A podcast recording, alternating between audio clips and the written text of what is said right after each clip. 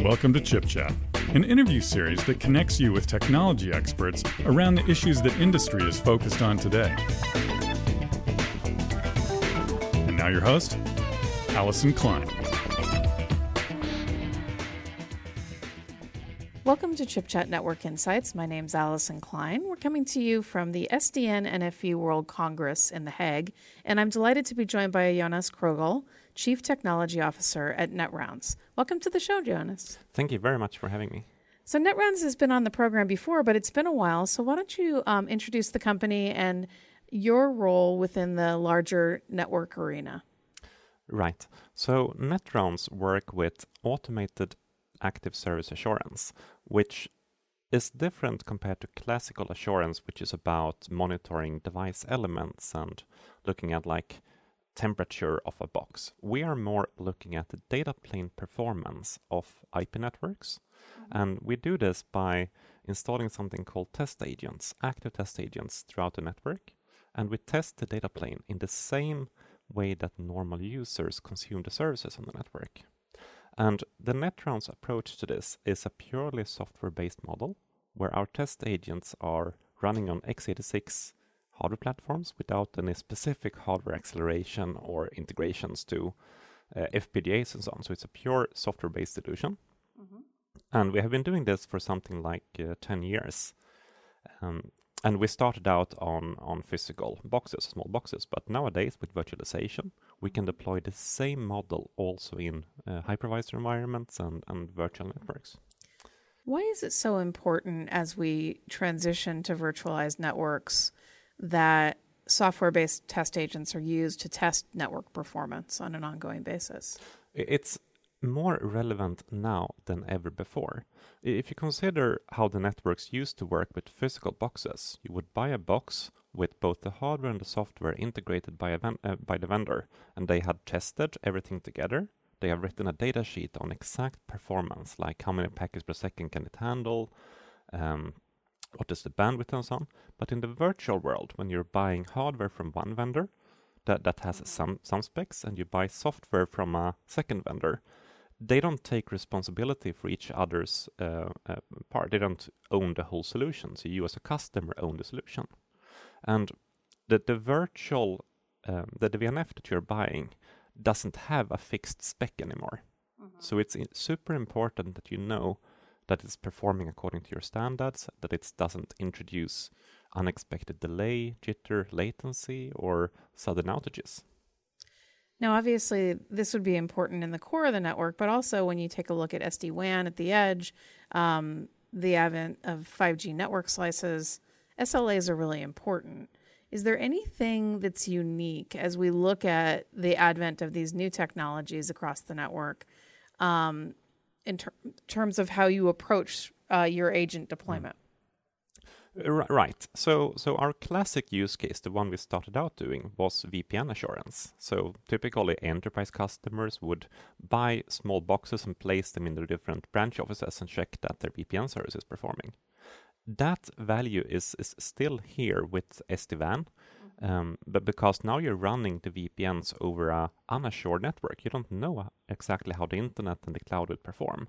So monitoring the end-to-end performance by software-based test agents running on the same UCP as hosting the SD-WAN makes perfect sense, and it doesn't come with an additional hardware cost. Sure. So, so it's it's more important than ever, and it's more feasible than ever to do this.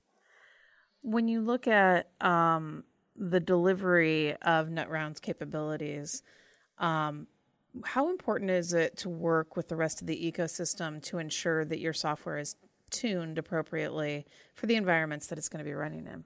Yes, so so we are doing integration testing with a lot of different platforms and, and other vendors to make sure that our platform and our software test agents are not um, giving false positives. Mm-hmm. Because when we say that there is suddenly an increase of jitter, we need to be sure that it's the network producing that and not our software. So, so we call it to assure our uh, software on a, on a, magnitude of different platforms, including the common hypervisors, the, the KVM, OpenStack, uh, VMware, and so on. And, and we also do this both closely together with other vendors, but also key customers. That's fantastic. Um, tell me about the customer experience and, and how you're seeing customers deploy your software and the types of actions that they may take if they do see an increased jitter moment as you described. Yes. So, so our, our platform is mainly oriented around three use cases. So the first one is about proactively testing a service before you put it into production.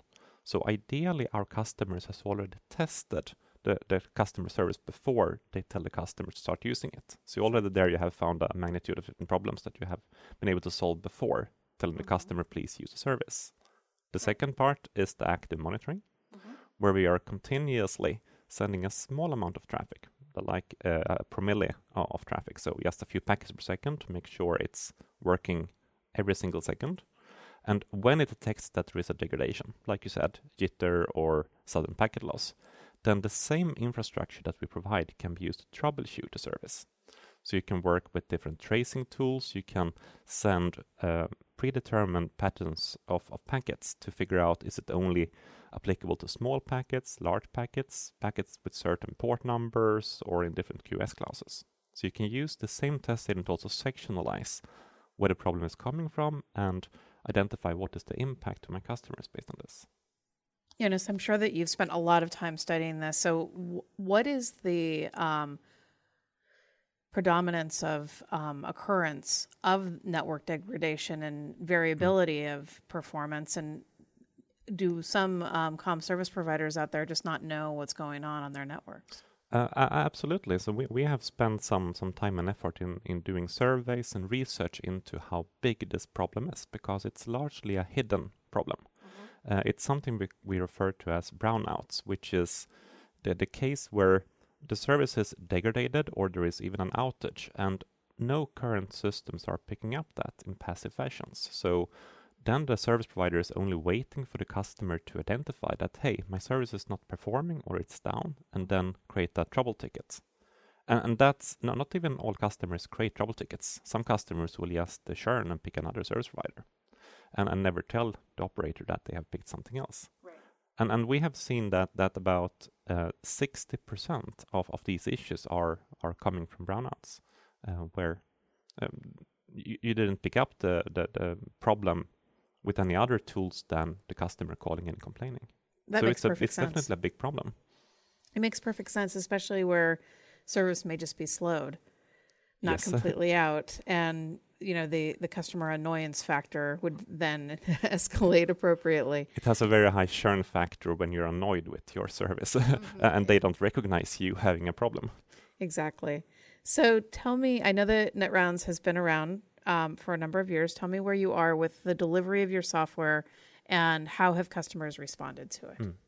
So, so we have been doing this for, for more than 10 years today, and we have always been a software oriented company. So, software first and then packaging it to, to run on a certain uh, hardware platform. But, but now, with the, the virtualization trend coming, it's so easy to install a very tiny test agent on every single hypervisor. And mm-hmm. the hardware specs that we're talking about is uh, less than a single CPU core. So um, it, it, doesn't really take much much right. resources to put it on existing infrastructure. Now I know that you guys are part of the Intel Network Builders program. Yep. Tell me about um, why engaging with the Network Builders ecosystem is of value. Uh, yes, so so there is a few different factors. One is that we we get to colla- collaborate with our partner companies. Mm-hmm um, because many other vendors specialize in in other parts of the ecosystem and they have a, a, need for active service assurance. So then they can find us through the community and we can find partner companies to work with there. Uh, but, but it's also a, a platform for um, for for customers to find us. I mean, that they can look at what Intel is doing with us and what we're doing with Intel, and from there um, find suitable solutions. So, with um, the arrival of virtualized network services, we've also seen the automatic automated provisioning of services. Tell me about how that affects uh, your uh, approach to delivering NetRounds. Right. So, in the earlier days, before automation became a big topic, um, a network engineer would deliver a service to a customer by logging into a switch and a router and, and doing a few CLI commands to configure the service and maybe he would finish off by doing a ping towards a, a known target to see that it's at least working to, to some extent. Nowadays, we are automating the configuration of those devices. So the customer can buy a service and then within a few seconds it has been configured in the network. But we, we should not uh, remove the, the testing of that service. So that simple ping that that engineer was doing, we can do better now. We can work with active service assurance and test the full service. We can test it from a bandwidth point of view, checking that you have enough bandwidth end to end. We mm-hmm. can check for jitter, packet loss, and, and, and delay issues. We can check QoS behavior, so we can send traffic in different QoS classes to make sure that voice traffic is not uh, suffering from, from bad performance when you're doing a file download and so on.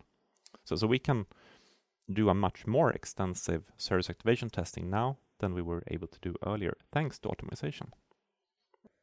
Um, find suitable solutions. That's fantastic. Uh, final question for you, Jonas. I'm sure that we've piqued folks' interest in the application, and um, uh, folks will probably want to go ahead and um, at least do a trial of this application. Where would you send them for more information? Right. So we, we actually provide free of charge trials. Since, since we are software based, it's only a software download.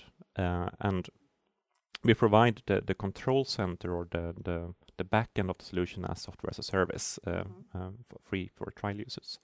And, and that can be found on www.netrounds.com and that's also where you find contact details and uh, a lot of white papers because we we do quite a lot of research and surveys and we make this uh, also available free of charge for download there.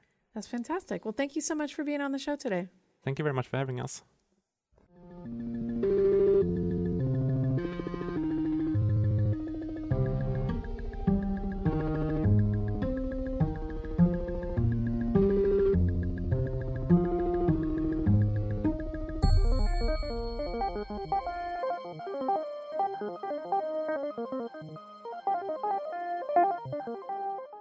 Welcome to Chip Chat Network Insights. My name is Allyson Klein. We're coming to you from the SDN NFV World Congress in The Hague, and I'm delighted to be joined by Adrian Cumley, General Manager of Dynamic Network Services at British Telecom. Hi, Allyson. So, Adrian, it's awesome to have you on the show. Um, why don't you just tell us a little bit about Dynamic Network Services and what your role scope is at BT? Yeah, so um, I run the Dynamic Network Services team, which means that we do all of the software defined networking portfolio products for our global multinational corporate customers. So that could be SD WAN, that could be um, data center LAN, uh, it could be um, service chaining, virtualized network functions on UCPE, for example. That's fantastic. Um, we spend a lot of time on Chip Chat Network Insights talking about under the hood on the technology progression around NFV and SDN, Edge, UCPE, all of those things.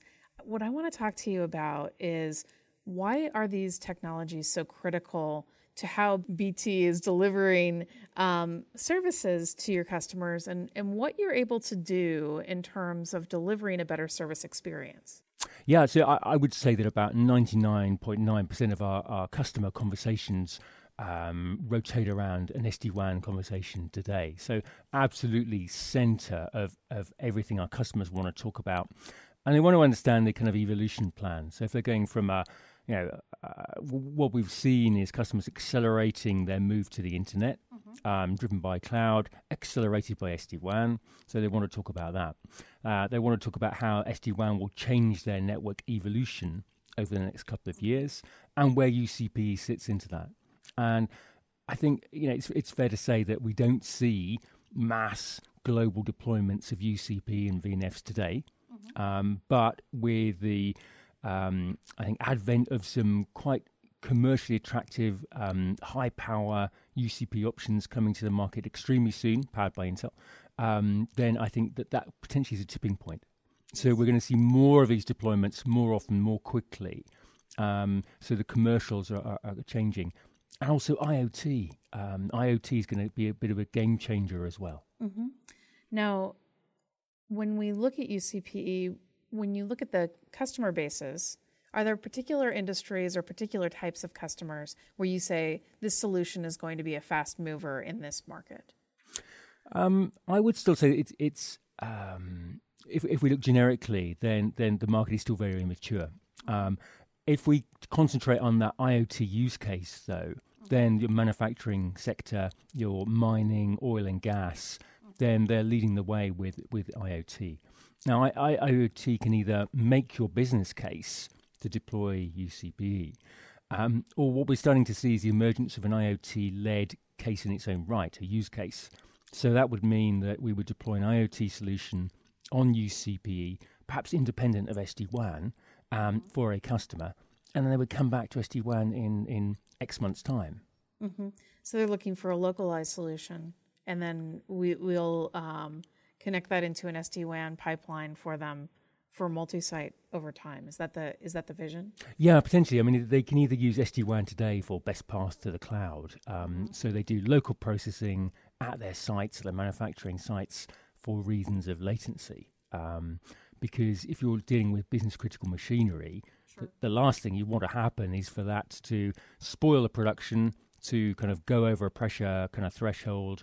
So you want to be able to look at the um, the output of that machine or pipeline in terms of microseconds. You don't want to do that in the cloud. You want to do that locally with local processing. Um, but you still need to get to the cloud for site to site comparisons or um, to store the data or to do big data analytics. So either having a micro instance of Azure or AWS on your local site, syncing into the cloud, um, but you need some sort of way of, of kind of um, getting to the, the cloud. Uh, and that could be SD WAN or just routing.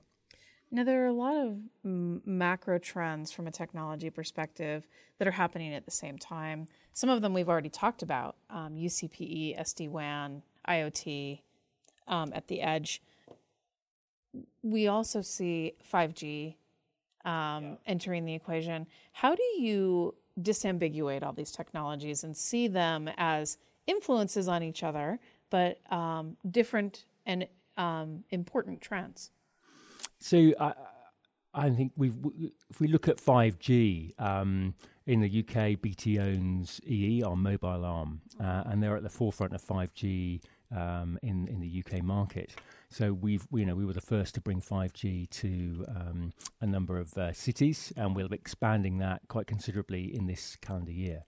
Um, looking at, at, where we see 5G making a difference, perhaps for for our business customers, um, we were the first to uh, test out the use of 5G um, with um, kind of uh, remote experts. So um, at Birmingham Hospital, mm-hmm. we had an ultrasound trial where we had a clinical expert in the hospital guiding um, a, a, an ambulance um, uh, kind of uh, emergency response expert using a haptic glove. So the expert in the hospital has a joystick that then sends a five over a five G network a signal to the um, expert actually out in the um, uh, accident scene. They then move the glove according to where the ex- expert wants that glove to go, and it sends the, the ultrasound uh, signal back to the expert so they can um, assess the problem and they can decide on the treatment for that um, individual who's been hurt or had an accident or whatever. So that was the first trial you know, we did uh, ever uh, of, of, that kind of service. So that's kind of ex- one example of 5G. Um, the other examples would be in, in sort of IoT, where um, I think if we if we look at IoT, then Wi-Fi doesn't really cut it. You know, Wi-Fi is great, but uh, it's got a um, you know, some of our tests have indicated it's about 140 milliseconds delay response time over Wi-Fi. And if you're dealing in, in very, very small latency, very low level latency, then you can't shut down your machine fast enough over Wi Fi. Similarly, it's not reliable enough. It wasn't built for 5.9's reliability. So 5G is, and therefore um, that gives us a much better experience in terms of bandwidth and security and latency compared to uh, Wi Fi and indeed 4G. Mm-hmm. So um, if you've got a, a, a camera that is monitoring a machine and it's looking for absolute micro movements in that machine um, to illustrate if that um, machine's performing correctly or not. So it's doing video analytics. And um, over 4G, we tested high def cameras, and they can um, uh, pass an image correctly to UCPE where you do your local processing, and then you know if if you want to, you can start recording in um, slow mo to if you identify a problem to then send that to a remote expert. The problem is that 4G can only handle one high def camera at a time. Um, it can't handle ultra high def. 5G can. So we get a lot more advantages from 5G deployments for IoT as well. That's great. When you look at the technology that's coming from the industry across all of these spaces, what have you seen that's very promising from the industry in 2019 in terms of technology and standard advancement? And where would you like to see um, future advancements in 2020? Um, well, I, th- I think actually some things I've just talked about in terms of uh, the development of 5G are really exciting right now, and that, that's going to kind of change our customers' lives in terms of how they can do deployments. Um, and if we go back to the previous example, instead of having to have um, uh, call out an expert who is um, very time constrained by having to travel to a factory to do a specific piece of maintenance on a machine, they can now do that remotely. Yeah. So they can use the video analytics I was just talking about. That makes them far more productive. And it also means that they can um, instruct the local maintenance team on how to keep that machine going. They can do that remotely. That saves downtime. You don't have to take a machine out of production and therefore you can uh, the company um, should make more profit as a result and look after their machines in a more effective kind of maintenance pattern. And then you can overlay things like augmented reality onto this as well, again using 5G. So you can have um, the remote expert guiding the local uh, maintenance team. Mm-hmm. You can have um, overlaid PDFs of maintenance instructions designed to keep a machine running um, before you, so you can take it out of uh, production during um, the end of a shift, for example.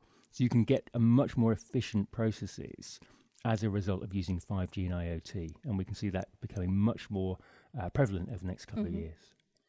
That sounds fantastic. I mean, you, are describing an, a lot of game-changing capabilities in how businesses actually run, and um, you know, your your business is doing some incredible things to bring this technology to market. Um, we're at SDN NFV World Congress, obviously um, a tremendous event in terms of uh, industry ecosystem and um, com service providers coming together to talk about um, technology innovation. What has been the most impressive things that you've heard here in terms of what the industry is talking about uh, in The Hague? Yeah.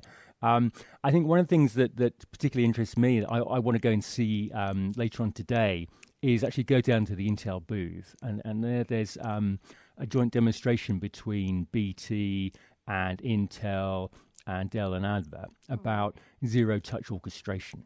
Mm-hmm. So in the context of IoT, this is being able to automate setup of IoT sensors, whether those are um, you know, pressure monitoring devices or video analytics or whatever they might be, robotic arms. Mm-hmm. Um, have those automatically connect into your UCPE uh, orchestrated, and then automatically connect your VNFs on your UCPE into the cloud. Mm-hmm. So I'd like to see that being demonstrated because I think that's a really um, very interesting uh, concept, powered by Intel and Intel's SDO to be able to securely connect all of these devices together. So for me, that's a really exciting development. When you talk about the the use cases, they sound um, so palpable in terms of um, customer value. How easy are these to deploy in these early stages? And what is the BT team doing to work with the industry to ensure um, effective and smooth deployment with your customers? So, um, for example, we, we uh, let's take SD WAN. Mm-hmm. Uh, rather than IoT, which I've talked quite a lot about. So SD WAN, we would um, sit down with a customer to really understand their root cause for why they would deploy SD WAN. What are they trying to achieve? Mm-hmm. Well, that's pure cost reduction, um, whether it's particular applications performance. Mm-hmm. Um, so we would understand the root causes. We would then recommend that to speed up time of deployment, they would um, come to our labs, mm-hmm. uh, or we can go to their uh, premises. It's, it works both ways, mm-hmm. and sit down with a group of our experts who would um, model uh, in a virtualized way the deployment of SD WAN in their environment. So we would go from their current state network to uh, future state network via a number of steps. and we would look at what if scenarios running to say, well, you know, what happens if I move my pure MPLS network to internet today? What happens to the application's performance? What happens if one of the um, the primary fails over to the backup? What happens when I bring SD-WAN into the equation? I do layer seven routing across the best performing path. Um, and so we would sit down and um, make sure that um, uh, we have an evolution path set out with our customer to give them a really good experience for when they actually deploy that. Mm-hmm. Then they know what's going to uh, happen to their business critical applications. So that would take about two to four weeks to plan mm-hmm. and execute with the customer and take them through the actual uh, lab demo process, as we would call it, in a virtualized environment. And we would emulate their um, specific site setup, their specific applications traffic, and run a whole series of what if scenarios. And they get a written report at the end of it. So that's just one example of what we're doing to kind of uh, give our customers a different experience mm-hmm. uh, in this area. Now, Adrian, I know that you mentioned the demo here in The Hague with, with Intel on sensor deployment, but it, in reading um, for prep for this um, interview, seems like we've got some collaborations between our companies across a number of fronts. Tell me about the relationship with Intel and why that's an important thing for BT.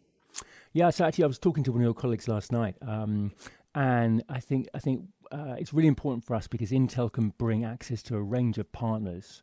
Uh, vendor partners to help us build a um, really strong solution together. So, um, you know, working with Intel, working with Dell, working with um, other other uh, companies that are leading the innovation in this space. I think Dell, hel- um, sorry, Intel helps broker that relationship and certainly our, our Adastral Park R&D facility in Ipswich in, in England, um, we've got a multi-partner ecosystem there mm-hmm. uh, where Intel plays a key part in um, pulling together the kind of the vendors that would then form a, uh, a managed solution for our customers. Well, I'm very excited to hear about the dynamic network services that you're delivering with your team. Um, I can't wait to hear about um, examples of customer deployments as these technologies mature and customers start to really reap the full benefit out of them. Thank you so much for being on the show today, Adrian. One final question for you. If folks want to find out more about what B- BT is doing in this arena, where would you send them? Yeah, so um, if you go to the bt.com website, then they can access all of the dynamic network services information from there. Um, so it should be easily accessible, or just Google it, um, and it'll it'll uh, quickly appear in the in the list of uh, websites to go to. Fantastic. Thanks so much for being on the program. Thank today. you, Allyson.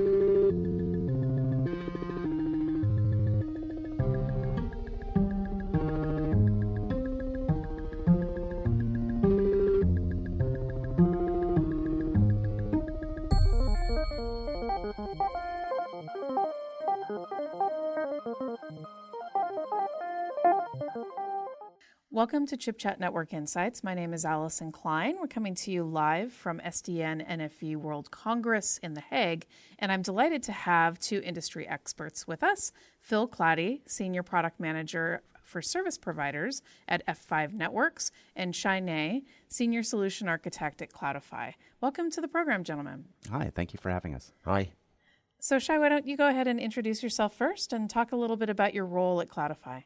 Uh, okay, I uh, am from Cloudify. I'm a solution architect. I work a lot with service providers as well as with enterprises, and uh, we see different challenges. Uh, now, the, everyone talks about multi-cloud, Kubernetes, uh, how you orchestrate workloads, uh, workloads at scale, and uh, this is challenging, and you have to do it very dynamically because Kubernetes is very dynamic environment.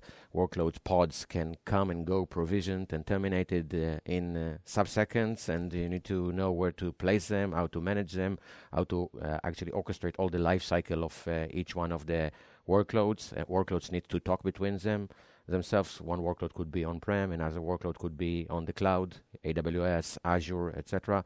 Uh, the communication should be secured. You cannot do it manually anymore. Everything should be automatically orchestrated uh, with an orchestrator that is very modular and dynamic because uh, the, the problem changes and uh, actually every time i come to uh, that surprises me that when i come to a new telco and uh, i'm uh, faced with a new challenge i can see that i can do it with cloudify Cloudify is actually uh, based on uh, Tosca um, orchestrator. Tosca stands for topology and orchestrator for cloud applications. So uh, you define nodes and connections and relationship, and you can define lifecycle uh, actually operations uh, between them. And it's very modular to uh, actually create a new scenario. So one scenario, for example, I was um, so, so Shay, we're, we're just doing introductions here, so I want to make sure that we get we get the entire interview in.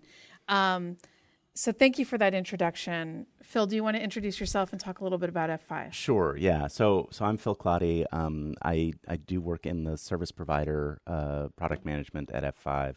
Um, uh, F5 uh, has a suite of products, um, many of which are sold across enterprise and uh, service provider um, in terms of uh, security and access control and uh, traffic management and uh, application delivery. Um, and then we have some few things that are specific to service provider, like some policy enforcement products, um, some of our carrier grade NAT, some of the extensions on those functions.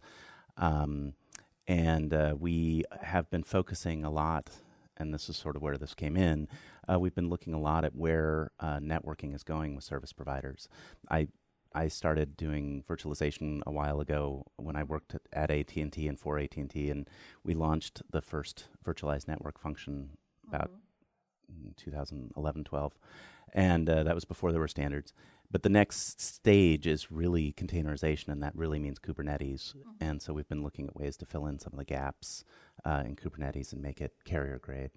So, Shay, you started to describe some of the the challenges of um, delivering cloud native multi cloud orchestration to a communication service provider arena. I come from the data center ar- arena and I'm very comfortable with Kubernetes as it applies to computing.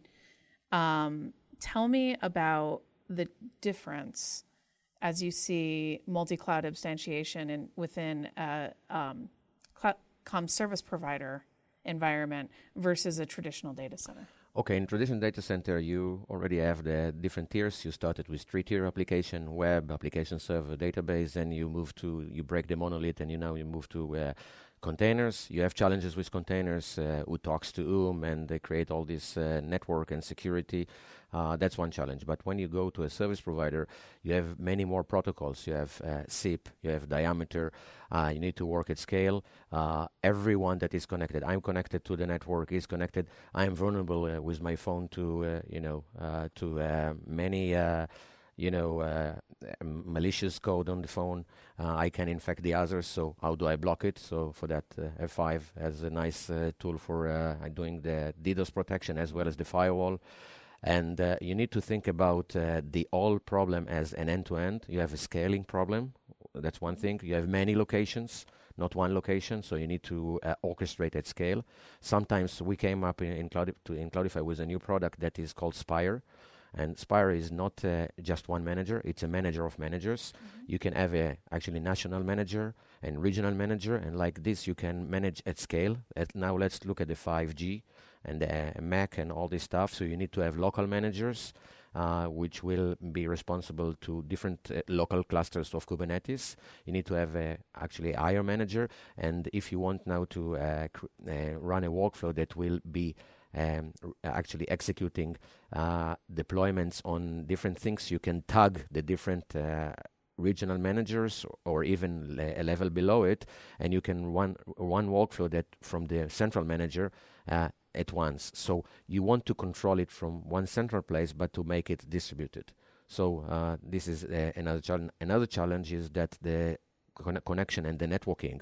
When you establish actually workloads between multi clouds and uh, service providers are going this way, so they are going to uh, use uh, Azure and other uh, stuff. So you need to make all the connections first.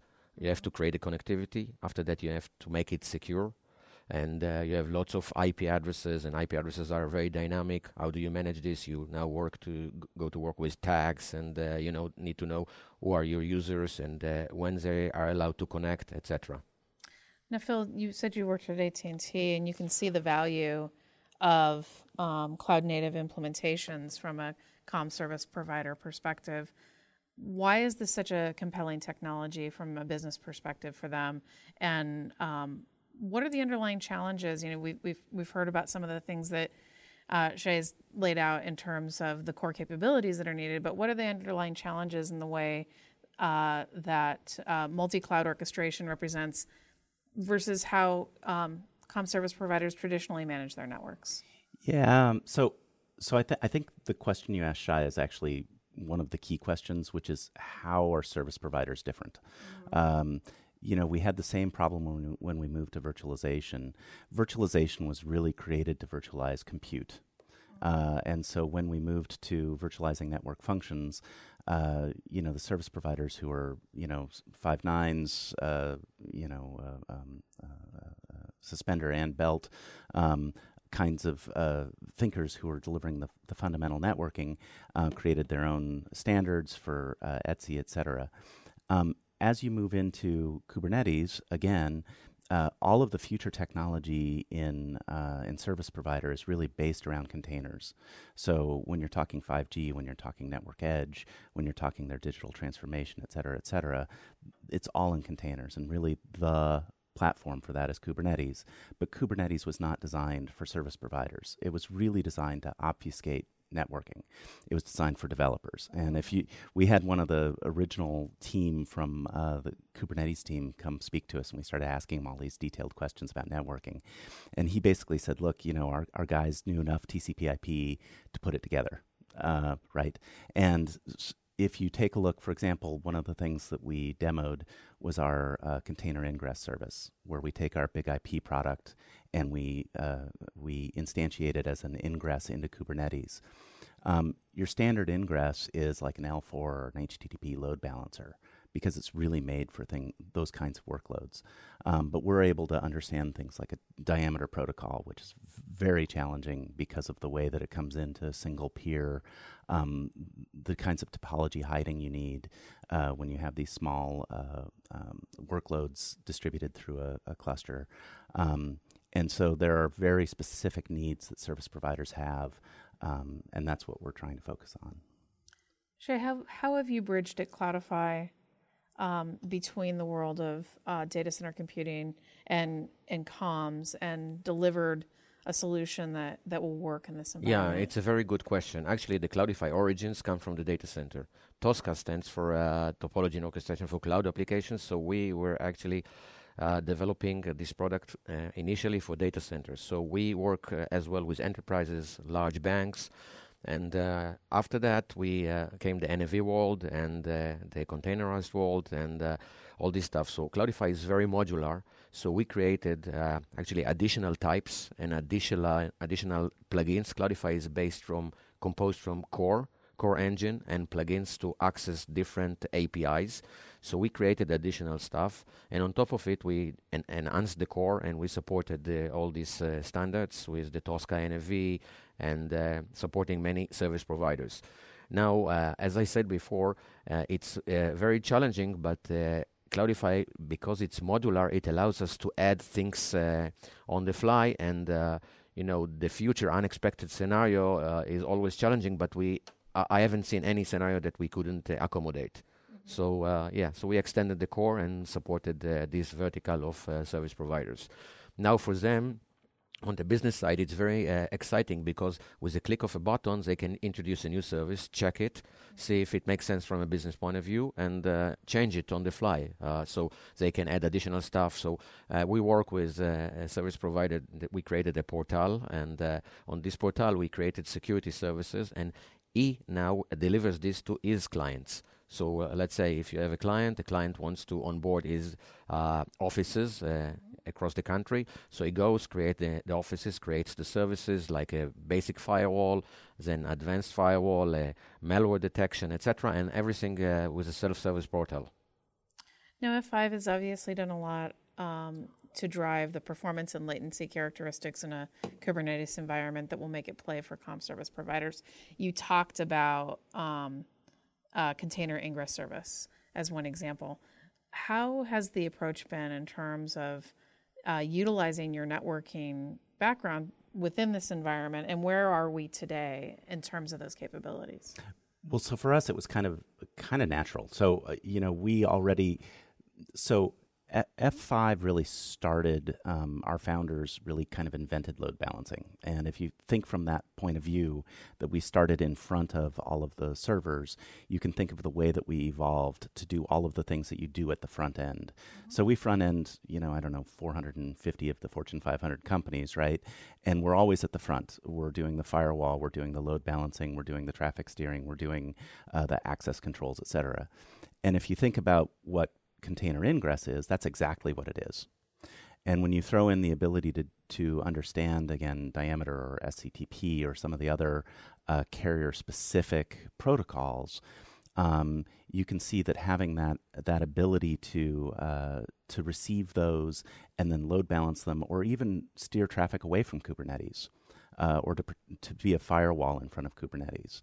Um, you know, in a carrier situation, you really cannot trust so many things on your network. You can't trust a single one of the devices, but they can also, uh, you know, you can have other things infected inside your network, and so they really need to to um, to worry about securing from end to end, not just at a firewall uh, to the outside. And so having that security uh, also in, in the container ingress is, is super key. Shay, when you look at what we're doing here at SDN and NFV World Congress, tell me about what's the latest advancements from Cloudify and F5 oh, that okay. are on display? Th- that's uh, also a very good question. I'm glad. Yeah, yeah. just yesterday we demoed uh, an innovative solution. We c- actually not all all workloads are born the same and not uh, all the nodes, even though they are off-the-shelf cards, uh, they can have acceleration capabilities from Intel. So we demoed how we actually do the placement, the matchmaking, taking a workload that manifests itself that, for example, it needs CPU intensive and put it on a CPU pinning or a NUMA uh, device. Or in, with F5, we uh, actually demonstrated how we can do the encryption, decryption, SSL offloading, and put it on a QAT uh, it's the quick assist from Intel that accelerates it, and we got dub- we doubled the performance. Nice. Yeah, and so we actually created, and w- this is going very nicely with Tosca because Tosca has something that is called requirements and capabilities. So the pod uh, manifests itself that uh, that workload that it requires uh, a QAT, mm-hmm. and the node I label the node with that this node of Kubernetes uh, as QAT capabilities, and then I do the matchmaking. So everything end to end plays very well. Now I know that Cloudify and and F5 are both um, members of our Intel Network Builders program, and you know, Shay was talking about the performance characteristics of um, optimizing for QAT. I know that F5 Networks has a tremendous history of working with Intel Absolutely. around performance optimization. Tell me why that's so critical um, in the capabilities that you're delivering. Well, I mean, we need to do uh, incredibly complex things at line rate. Uh, we need to supply terabits of throughput, um, and so uh, being able to um, to utilize those those functions is, is key.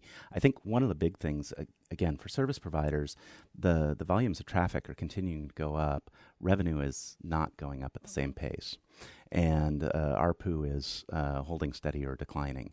And when you think about the the traditional Moore's law, you you guys are Intel, um, uh, where you think about generalized compute uh, getting faster and cheaper continuously, that's not happening as much anymore. Mm-hmm. And so you need to look at to figure out ways to save enough money to continue to build your network to meet the demand without losing money. You need to find um, uh, individual optimizations for specific kinds of workloads. And it's always been a challenge to figure out how to take um, something that's that specific and roll it out in a way um, that's manageable. And so I think what our demo really showed was a, a simple and effective method of using disparate uh, hardware um, effectively, efficiently, simply, um, and putting the right workloads on the right nodes. Um, and you know, working around maybe some of the, the weaknesses in like Kubernetes for example, just one thing, um, you know, Kubernetes doesn't re-examine matchmaking, and so if you did place a workload that was optimized for QAT on a node that didn't have it, um, it would forever be there. Whereas if you have Cloudify involved, it can say, "Wait a second, a new node has come on with QAT. I'll replace that," um, and you end up using your uh, utilizing your resources so much more effectively and efficiently. Nice example. And and Shay, when you were talking earlier, you mentioned um, some customer examples. What are customers seeking in terms of these types of capabilities and, and what has your experience been with com service providers in where they're at on their journey of deployment for cloud native environments and where they would like to go Okay, it's very it very depends on uh, their geography. In the states, they are very advanced. Uh, after that, Europe and Asia Pacific. Uh, many of them already moved to virtualization. Now, uh, some of them are moving to containerized and Kubernetes. everyone actually has Kubernetes, but that's not really in production. So they are moving to production. Uh, in production, you know, service providers have the five nines and the security and all this uh, actually questionnaire about uh, that they need to adhere to. So they are in the process of moving there. Moving there. Uh, the, what I see the challenging stuff now, everyone talks about 5G it's the scale uh, first the scale also the autonomy of things. So uh, let's say uh, we work uh, also with uh, ships companies that you know a ship company comes to shore once uh, once a year. It's like the 5g and you need to they need to manage the life cycle of the workload. So they need to do it actually autonomically on the ship itself. It's like this in the 5G. Uh, if something fails locally, so let's say tomorrow you have the automotive, the smart cities, and everything, so you connect it to the MEC. So you need to have an orchestrator there, a local orchestrator, uh, the, the one that has a very low footprint and knows to manage this and at the same time it needs to be able to talk to the master orchestrator and get some new workflows and new blueprints. Blueprint is the definition of our uh, uh, work and uh, the lifecycle operations. So the different blueprints and different new deployments on this. So the scale i think the scale and the distribution is very challenging for them and in the containerized world also uh, there are many challenges, uh, like the in the old world, like uh, security, okay, like connectivity, what kind of network. So, uh, what we demonstrated here, Intel actually created Multus. It's uh, today Kubernetes supports only one interface, CNI, and with one interface, network interface. So, with Multus, you have multiple two interfaces or more. So, uh, you can create a DPDK on one side, Flannel on the other side, and you can connect it. and it's very mandatory for VNFs and network devices. Very nice. Um, final question for both of you. We're out of time. Um, I'm sure that we've piqued a lot of folks' interest online about the products that you guys are delivering to the marketplace and how they can help the com, com service providers move forward with their network transformation.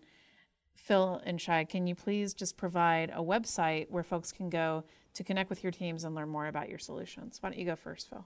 Well, ours is simple. It's f5.com. Uh, obviously, we do have specific NFV pages that are, you know, uh, easily found using Google or, or via f5.com. Um, but I think it's uh, it's worth exploring around a little bit because F5 has uh, a broad suite of products. But you can also go directly to the NFV pages. Fantastic. Yeah, for us it's Cloudify.co. Cloudify is an open source orchestrator, so you have all the documentation, everything, uh, many examples, uh, many available plugins that uh, we created, some other created, and we share it uh, within the community. So Cloudify.co. Fantastic. Thanks so much, guys, for being on the show today. It's been a real pleasure. Thank okay, you very thank much. You. It was great being here. Yeah.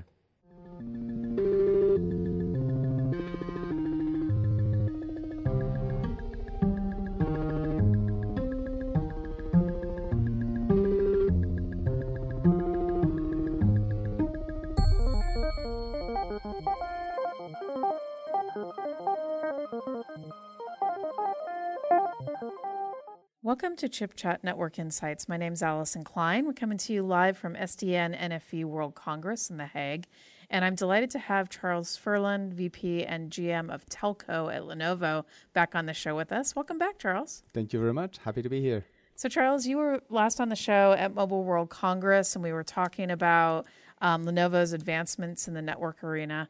Um, we're here now at The Hague. It seems like a a nice six months cadence for us. It is. Why don't you just start with introducing your role at Lenovo and, and talk about where Lenovo's at in terms of engagement with telco? Okay, so basically, where Lenovo is focusing, and my team specifically is focusing at and selling to the infrastructure component of the telco of the operator. Basically, they're going through a transformation today where they are uh, planning out their 5G deployment and their edge computing deployment.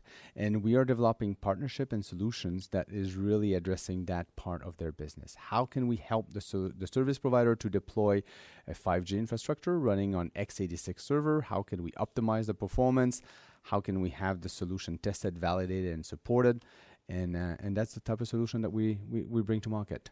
Now, obviously, Lenovo is uh, delivering infrastructure across a wide array of markets. What is the advantage of having that scope and scale of uh, different market segments that you're serving and what you can bring uniquely to the telco arena?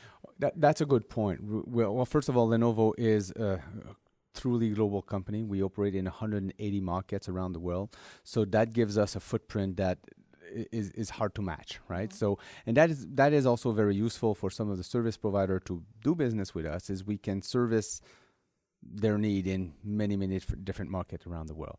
Um, we also have the the uh, a lot of expertise in house. When I joined Lenovo, we're looking at how do we optimize the NFV deployment? How do we uh, deploy these systems in thousands of locations? And it turns out that there was a, there is a lot of know-how inside Lenovo that can help me build my business unit. So when I started this practice in last year, we looked at um, the high performance computing team. Right, Num- Lenovo is the number one in in HPC sure. and has a lot of know-how and craftsmanship on how to optimize the operating system to get the most out of a server and the most out of the application. Uh, and that team used a lot of acceleration card. FPGAs, GPUs, Intel Quick Assist card, mm-hmm. these sort of technologies. So we recruited a lot of some of the help from that team to say, hey, we have a different workload. It's an NFV workload. It's a VNF. It's telco. A different different application, but the principle remains the same. And how can you help us fine tune that operating system, fine tune that card to be um, to be delivering the best performance on that platform. Uh, same thing with scale, right? Um, we Lenovo is the supplier to six of the top ten uh, hyperscale company in the world, um, and so deploying 10,000 servers is, is a no-brainer, right? Uh, the big difference now is 10,000 servers in two facility is one thing, and now we're turning this upside down and say, well, now you have two servers in 5,000 locations. So it's a new challenge, but we use a lot of the know-how and tool set that we're, we're are working and our IT expertise in that scaled deployment that we're now using in, in edge computing, for example. So there's a lot of things that I'm leveraging that, that this telco expertise is leveraging from our existing practice inside Lenovo and, and, and, and making our uh, telco division a lot more efficient. You talked about 5G. You also talked about the um, growth of the edge. And that's a great example of workload differentiation and, and, scaling the right capability to the right workload. How are you seeing um, the uh, network market mature? And where are you seeing the uh, largest areas of growth over the next couple of years? It, it will be around the edge for sure. So, mm-hmm. uh, processing data closer to the source is, is, is going to be super important. And what I mean by this, and I think Gartner came out with a study that showed that uh, right now only 20% of data is processed in, uh, outside of the data center and by 2025 they're expecting something like 75%. Mm hmm so uh, and a good example of that is if you're monitoring uh, license plates in a city and you want to capture what are the license plates coming in and out of a certain intersection and at the corner of two streets, uh, well, sure, you'll have camera, but if you're using, uh, if you're backhauling that video feed all the way to a data center somewhere in the middle of the country to process and extract the license plate number, you carried a lot of information for perhaps no reason. All you want is a license plate. So that's a good example of an edge computing use case where we could use a GPU, a graphic uh, interface, uh, a, a, GPU card to help us process uh, and read the license plate directly at the edge and only upload the license plate number, which is a few few characters, right? So that's where we see a lot of the growth to be able to process data outside of the data center, which introduce as well a different paradigm or different set of challenges as well. Um, on one around security, for example. Mm-hmm. So now data centers are pretty well uh, protected. They are they're fenced. There's security guards. There's physically these buildings are hard to to reach. Um, if we're now putting compute resources outside in the world, outside the data center, well, how do you secure the data? right? So, and that that's where some of the innovation on the hardware design comes in. For example, at Lenovo, we had put a special chipset on the board. Uh, making the, the device completely useless if you're not authenticated. So it won't even start, you can't read the disk. Um, but then you have an application on your phone that you connect to the server and you authenticate uh, the server. Say, yep, I am the administrator of that device, and automatically turns on. And then after that, we deploy and, and, and, and, and, and have, uh, have the system ready to use. The disks are encrypted, of course. That's most important because the data is is is is, is staying locally. Uh, but we also put some kill switch in it. If you move the server, if you try to tamper with some of the hardware component, we automatically delete these encryption keys to protect the data, so that it, somebody cannot just steal the device and use a brute force method somewhere to break through. You know, after break through it after several hours or weeks of, of a penetration test. So. Interesting. Now, I know that um, Lenovo and Intel are collaborating in this arena quite a bit, just as we have across um, our businesses. Um, when you talk about workload optimization and looking at different ways to deliver unique capabilities, how has uh, Lenovo partnered with Intel on that? Uh, well, you're right that we are great partners, and I appreciate the collaboration that we have with Intel. Um, we work, for example, on the Intel Select platform where we uh, validated some of our, our, our, our solutions. Uh, so that's one way that we're collaborating. We also created a joint innovation program with Orange between mm-hmm. Lenovo and Orange, and that joint innovation program used a lot of the Intel rack scale design components mm-hmm. to measure if some of the, the power consumption ratio, the, for, the performance versus power consumption ratio, uh, specifically at the edge. Are we better to put an acceleration card at the edge, mm-hmm. or is it better to keep it at a central office somewhere to, where there's more power and just transport the data back and forth? So it's that sort of collaboration that we have done um, in, part in, in, in research that we have done with Intel, but Orange was nice enough to give us some real use cases and real uh, problem to solve instead of us just thinking some uh, what we could solve today. That's very nice. Um, you've announced two new um, NFVI platforms. One NFVI updated for our second generation, second generation exactly. and um, the second is our NFVI forwarding platform. Exactly. Correct. Talk about those and how they differentiate in the marketplace. So, what we wanted to offer to our customer is a certain benchmark and a certain uh, baseline for them to understand that these platforms are tested, validated, and offer a certain level of performance. It's a big risk for a service provider to move away from an appliance towards an x86 architecture and having no guarantee on the performance, having no visibility of uh, on the throughput and, and these sort of things. So through the Intel Select and these validation platform, we have been able to say these are the, the guaranteed performance you'll get out of this out of this architecture basically. And that's a that's a big that contributes a lot to de-risk the investment in this type of technology for the for our customers our mutual customers. That makes sense. Um, you know one thing that i know lenovo has talked about a lot is the importance of open industry standard technology yep. and interoperability. How are you bringing that to bear in the telco arena? So well as a follow-up to the example I was giving with Orange, the Joint Innovation Program, we have came up with some good finding on how to measure power consumption and versus performance, and we're contributing this to the Yardstick project in uh, open in the OPNFV, part of the Linux Foundation. Uh, we've contributed all our equipment to the ETSI uh, Plugfest for several several years now. I think it's eight, eight, eight times in a row. Uh, we've participated. We're now also a co-chair in the Open RAN, which is the uh, alliance that. Um, really provide an open source infrastructure for radio access. And one of the nice projects that I am personally involved is the Linux Foundation uh, Virtual Central Office, the VCO, uh, which is implemented right now in my hometown in Montreal, and it's hosting a 5G environment um, fully operational that a service provider can come and test application uh, and different VNF uh, and the interoperability with, between one another. So, so these as much as we can, uh, whatever we find and, and, and able to contribute back to the open source community, we do. Now, you talked about the opportunity of the edge. When you look at edge deployments over the next couple of years, what are the sectors that you're seeing um, move fastest in terms of adoption of edge services? Sector by industries, you mean? Well, I'm I'm I'm I have a vested interest behind communication service provider. Obviously, uh, I'm not sure if they're going to be the one that are moving the fastest, but definitely are the one that are going to be moving the largest. They have the footprint and, and the requirement to service their customers in all of these locations.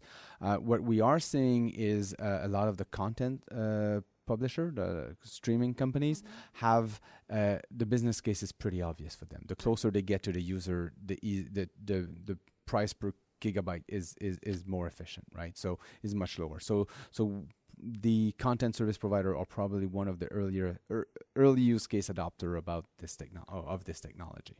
Fantastic. Charles, thank you for sharing your perspectives today and congratulations on the announcements uh, this week at The Hague. One final question for you. If folks want to find out more about the solutions Lenovo is delivering in this space, where would you send them? I would send them to lenovo.com slash COSP for communication service provider. So lenovo.com slash COSP. Fantastic. Thanks so much for being on today. Thank you very much. Have a good day.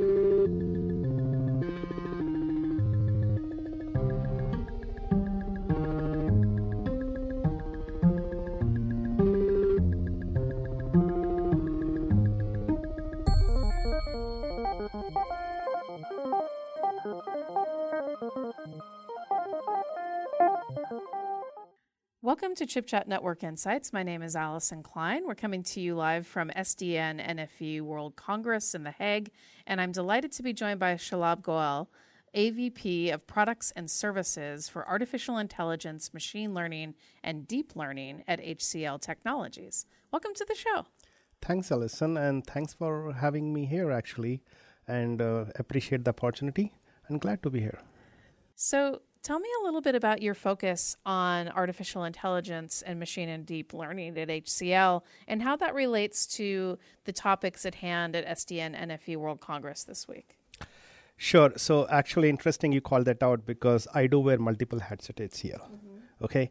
So, in context of today's conversation, okay, my function is that I drive product management and marketing for cloud native network function acceleration solutions portfolio. Ah, okay. Okay. So it's a bit different than you know what my title shows, but um, just to give you a high level overview of HCL and where I come from, um, HCL is a leading technology services and solutions provider. We are global. We have presence and we operate in 30 plus countries. Um, an annual run rate of 8.3 billion, 125,000 strong employee workforce. Okay, so telecom and um, and networking is a strong focus for us. Okay, 30% of our revenue comes from this vertical. It's very mature for us, and we play in all sectors. So telecom OEMs, service providers slash operators, uh, semi equipment and semi chip. Okay, so so that is the broad background, and I just talked about like my my role in context of of today's conversa- conversation, which is driving product management and marketing. Now, you describe HCL as you know a, a very established player in the com service provider arena. We're talking about cloud native network function acceleration, which is a very advanced topic. So let's back up for a second and, and talk about um, why are com service providers looking at cloud native environments to run their networks, and where are we on the journey of their deployment of these cloud native networks? So interesting you call that out because see this so we, we all we have all heard that network the cloud uh, service provider the service provider cloud network needs to evolve and it's going through a transformation okay? And SDN and NFV are at the center of it. They're at the forefront of it but these complementary technologies of SDN and NFV um, the progress has been slower than expected. It has been called out in multiple forums and more recently in an article in Mobile Europe too. And, and the reason being, one of the big reasons being, hosting these complex networking functions in cloud, they are computationally intensive. Okay, and there could be bottlenecks in there that can lead to performance degradation in real time specifically when you're talking about applications that will run on 5g networks which are ultra high bandwidth right right require very fast processing and you know ultra low latency so that could be that is one of the big reasons where uh, the deployment, the adoption um, of SD and NFV have la- has lagged. Exactly.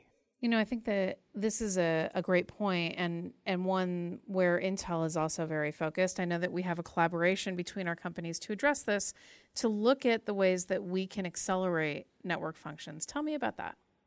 So, um, Intel and HCL actually envisioned this, this that as an opportunity, mm-hmm. and and came up with a solution, developed a solution that leverages Intel's FPGA cards or mm-hmm. Intel's FPGA based platforms to accelerate uh, data center and network element workloads in SD and NFV environment, and that significantly results in like data plane like um, performance improvements such as data plane throughputs. Mm-hmm.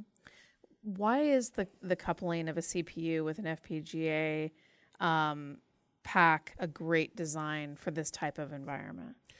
So here we are not talking about kind of replacing CPU the FPGA works alongside CPU technologies to provide hardware acceleration for bottlenecks that are like not only computationally intensive but actually um, they are um, limiting resources in terms of you know that could be leveraged for hosting other workloads mm-hmm. so so together i think it's a complementary solution and um, not just it basically um, improves performance from a data plane throughput perspective, but it it kind of um, frees up that those precious CPU cycles or cores, as you may say, uh, that could be deployed. Uh, you know that could be leveraged to deploy other uh, revenue generating uh, telecom telecom telecom applications or VNFs. Now I know that we've been targeting segment routing for IPv excuse me, IPv6 yeah. virtual network functions. Why was that a particular focus? And are are those the um, the, those the top priority in terms of workloads where you're seeing these bottlenecks? So uh, it is a proof point that mm-hmm. was specifically uh, where we developed hardware acceleration for SRv6 uh, to align with the customer requirement, and there are many more. So let me walk you through what exactly is SRv6 in very like plain and basic place basic terms. SRv6 segment routing over v6 IPv6 it is a routing para- paradigm actually that uses source based routing which means the forwarding path is encoded in the segment routing uh, uh, mm-hmm. header. Okay? So uh, just just walking you through a scenario you can think of these vnfs or virtualized network functions. A bunch of them actually deployed in cloud. Okay? Mm-hmm so, um, and you can think of these VNFs as being like providing as f- service functions. So, when a packet enters a network, a packet uh, probably needs to be consumed or serviced by one or more of these VNFs. Mm-hmm. So, the sequence in this which packet, in sequence in which this packet should be consumed and traverse traverses the network, that is what is encoded in the segment routing mm-hmm. SRv6 header okay? And what we found that processing this srv6 header as the packet traverses the network and is routed to these service functions also called as like vnfs that was computationally intensive.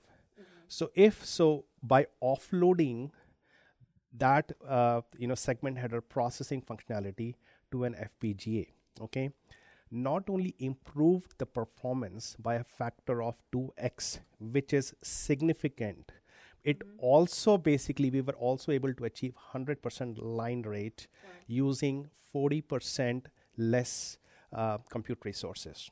And we are in the process of publishing a paper, a white paper, documenting this solution along with the results as we pe- as we speak on an Intel on Intel website.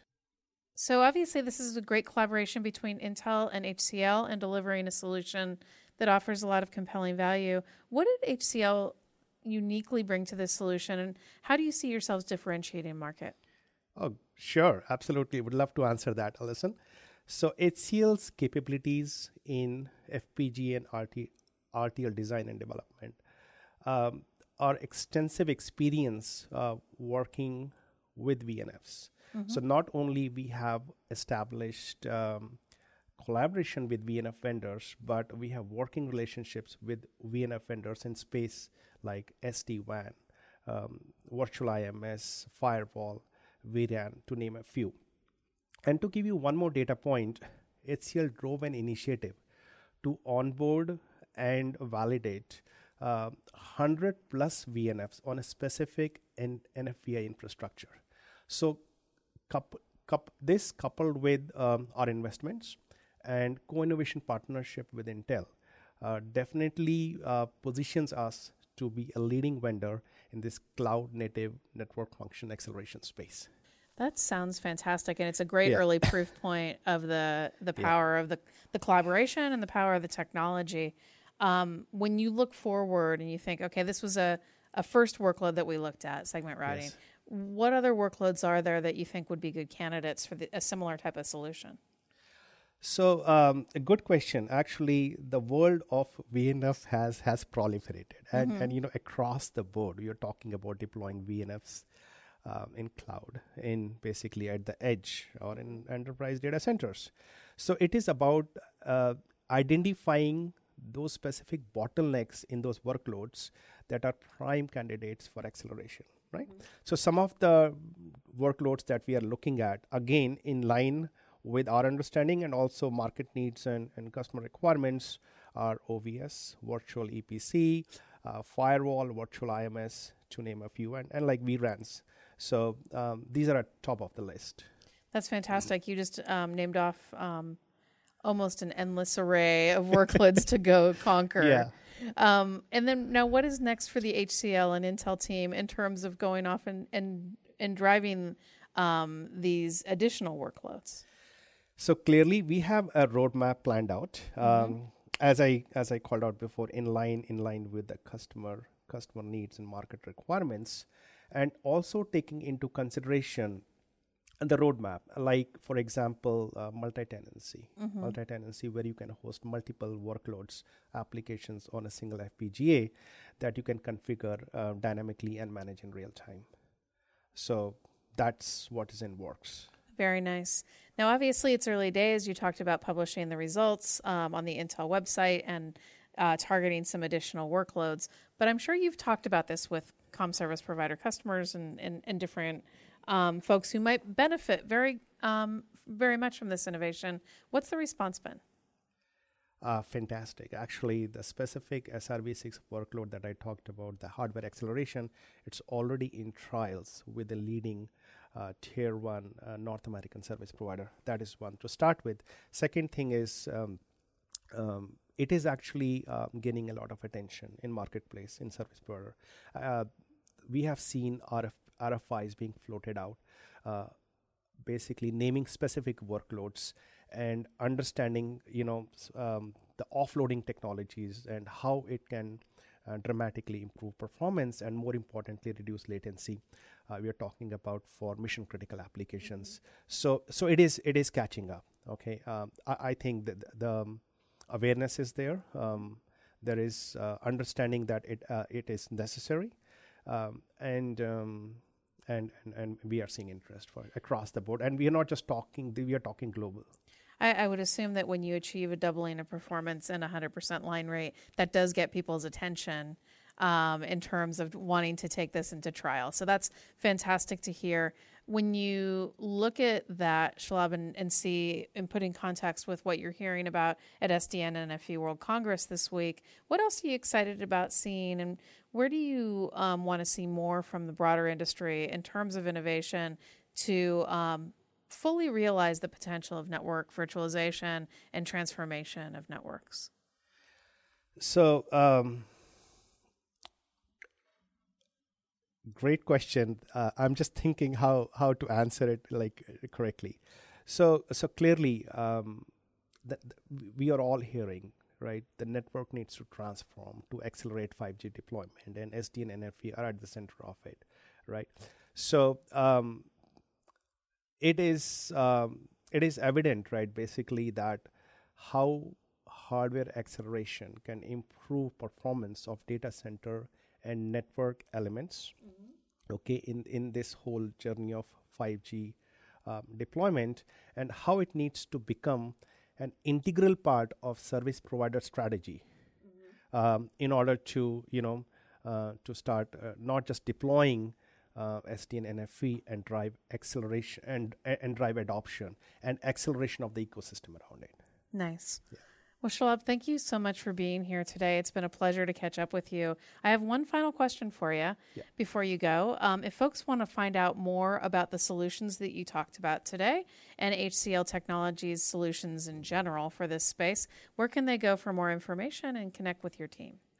So, uh, we, as as I mentioned, we are in the process of creating some collateral and, and publishing it on our website. Uh, so definitely, uh, I can send you links okay, offline to um, um, to the information that actually will be published both on Intel and HCL website.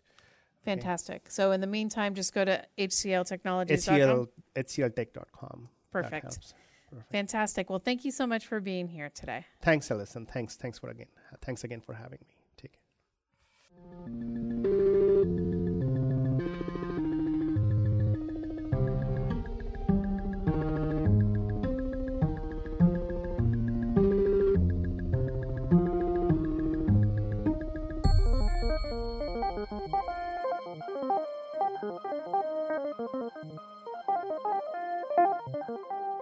Welcome to Chip Chat Network Insights. My name is Allyson Klein. Today we're coming to you live from SDN NFV World Congress in The Hague, and I'm delighted to be joined by Rabi Abdel, Network Virtualization and SDN NFV Lead Architect at Vodafone. Welcome to the show. Thank you very much. Thanks for having me. So, Robbie, why don't you just start with um, an introduction of your role at Vodafone and how it relates to the topic today, which is Common NFVI Telco Task Force? Yeah, so I work for the Cloud Center of Excellence within Vodafone Group. Our responsibility really is to generate uh, reference architecture and blueprints for our markets at Vodafone to help them and assist them to deploy their workloads into both cloud infrastructure. And during that work, I, lo- I look after the innovation streams within uh, the Cloud COE trying to look at open source communities, how do we really leverage the open source components to build that cloud infrastructure, and also trying to identify where the gaps are and be more proactive and aggressive into addressing them. And hence, we found out the, the need for having this uh, common NFVI task force that uh, we really leading at Vodafone.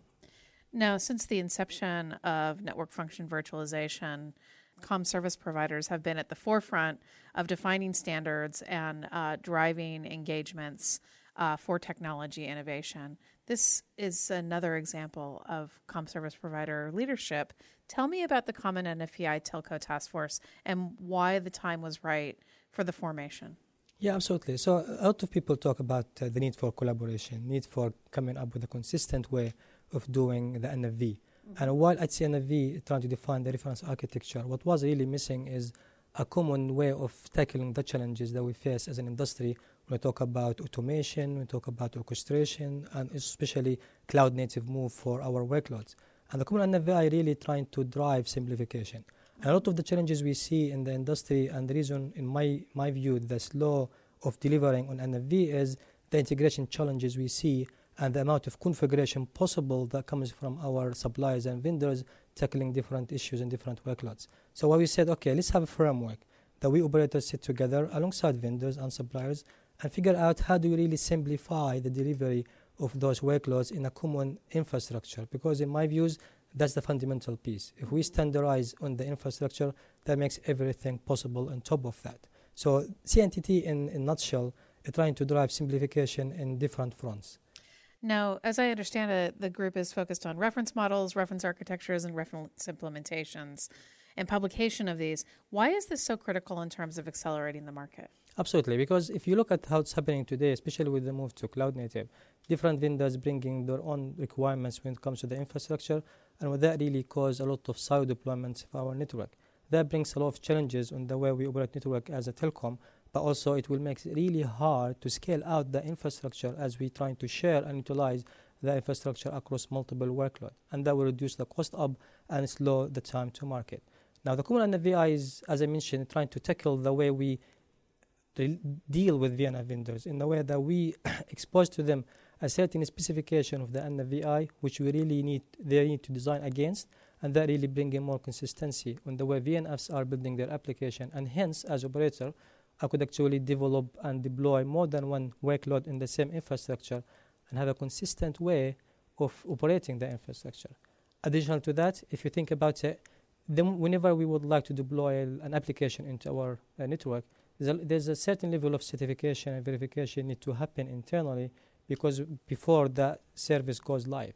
And with this level of consistency in the way the infrastructure is being designed and specified, that means we operators could rely on an industry-driven program such as OVP, for example, mm-hmm. to offload a lot of those aspects of certification from internally in Vodafone to relying on those open source uh, programs to do certification on our behalf. And that will mean we could focus more on the service creation for our customers, but also will reduce the cost for us and will, be, will become easy entry for innovators and newcomers into the industry to come into our Vodafone and play in our ecosystem. It seems also like it it allows for a more choice for the providers in terms of expecting um, similar types of capabilities from VNF suppliers, from orchestration suppliers, and you being able to choose from best of breed to meet your clients' requirements. Absolutely, indeed. And actually, one of the, if you look at the, the outcome of uh, CNTT, the first one is really the reference model. And this is the best way to think about it. If you are on Amazon, for example, today, Amazon has a predefined set of infrastructure profiles mm-hmm. which they expect uh, customers to deploy the application on top of. They don't have, they don't give customer a say on what kind of infrastructure lying underneath. And as operator, we need something exactly like this, and this is what we're trying to do in CNTT. And to your point, once we have that consistent infrastructure, that makes it easier for smaller players actually and innovators to come into play. Because all what they need today is understand what the capabilities of our infrastructure and then knowing exactly where to go to certify and verify their VNFs, and hence their entry into Vodafone and other operators will become much simpler. But that also benefit us as a result because that will mean we could innovate, we could deliver better cust- better service to our customers, and also we'll have a better market time to market in that way. Now you mentioned the desire of uh, looking at cloud native architectures and obviously the agility and, and portability of workloads within cloud native environments are appealing mm-hmm. uh, to the provider arena. But where are we with those implementations and how does the work of the Conf- Common NFVI Telco Task Force fit in there? That's actually a good question. So, one of the things we, we start uh, tackling in CNTT how do I really drive cloud native implementation from vendors? And the typical answer we always get from the VNF vendor operators don't agree on the right way to do that.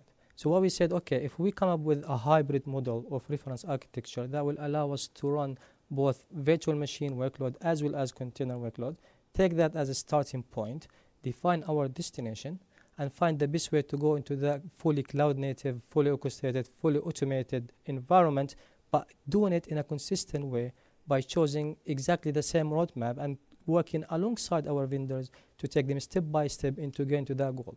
Instead of each operator trying to take a different route, let's optimize that route to our destination and do it collaboratively, collaborate on it. Because at the end of the day, we operators do not really compete in the infrastructure anymore. We're looking at what services we could provide our customer on top of that infrastructure. For, for, this is why it's really all our interest as operators to have that consistency and that cloud native paradigm to, to, to start looking at and seeing deployed in our infrastructure so we could really accelerate the services we deliver, develop, uh, deliver to our customers. Now, Rabi, obviously, um, Vodafone has taken a very uh, assertive stance in terms of um, leadership in um, these uh, open uh, industry standard programs. Who else is involved in the common NFVI telco task force? from a standpoint of the providers as well as the uh, leaders within the infrastructure? So actually, uh, it's all available online. So if you look at the current membership list we have, we are we have around 45, and actually the list is growing every day. When I speak right before I came to speak to you, we have people interested in joining the CNTT. Now, the typical uh, NFVI vendors we have in, uh, in, in CNTT, we have pretty much all the big players in the NV in the VNF world. I'm really don't want to start uh, mentioning names because I would like to give enough credit to everyone who actually member of that. But our wiki page and our site explain details who are currently members in uh, uh, in CNTT and showing how can you contribute and become a member. But we have around 50, 45 different organizations contributing actively into CNTT today. Now, I know that you guys publish your reference models, reference architectures, reference implementations on your GitHub wiki.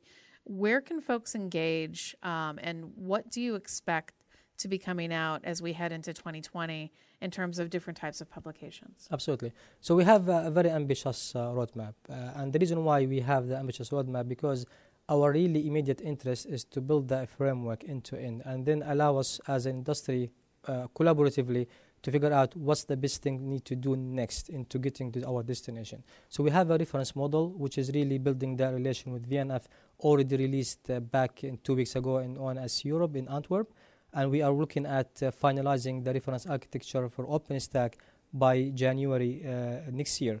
And this is becoming where we start expecting and the VI vendors to think about how do we verify their NVR solutions OpenStack based against the reference architecture. Moving into April next year, we, st- we will looking at having the reference architecture for Kubernetes being started to uh, come along, and that will expect also to look at some gaps exist in Kubernetes world and CNCF when it comes to things like networking, security, uh, uh, multiple NIC cards, and how do we really tackle them as a collaboratively, collectively to find a solution that fits everyone. Now, additionally, in the in the January next year, we're looking at uh, looking at start looking at the VI certification program where we start seeing uh, VI solution targeting OpenStack specifically at this point to be able to verify their solutions against CNTT. And moving forward to April, we'll start looking at uh, VNF certification programs to see how VNFs will be compliant to CNTT standard and adherent to the reference model we build in, in CNTT. That's fantastic. It seems like a great way to ex- both accelerate the market as well as um, reduce the cost of redundant testing of infrastructure by multiple cl- com service providers. Seems like a lot of potential here.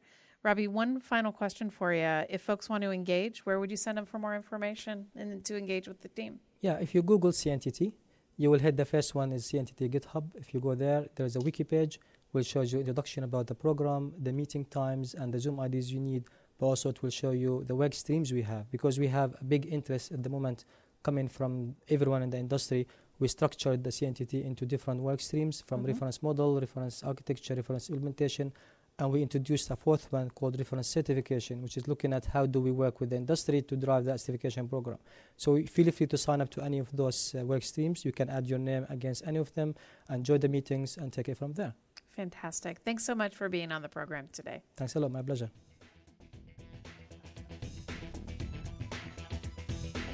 Visit ChipChat online at intel.com slash chipchat. And for more information on data center technologies, visit intel.com slash big data, intel.com slash cloud, and intel.com slash data center optimization.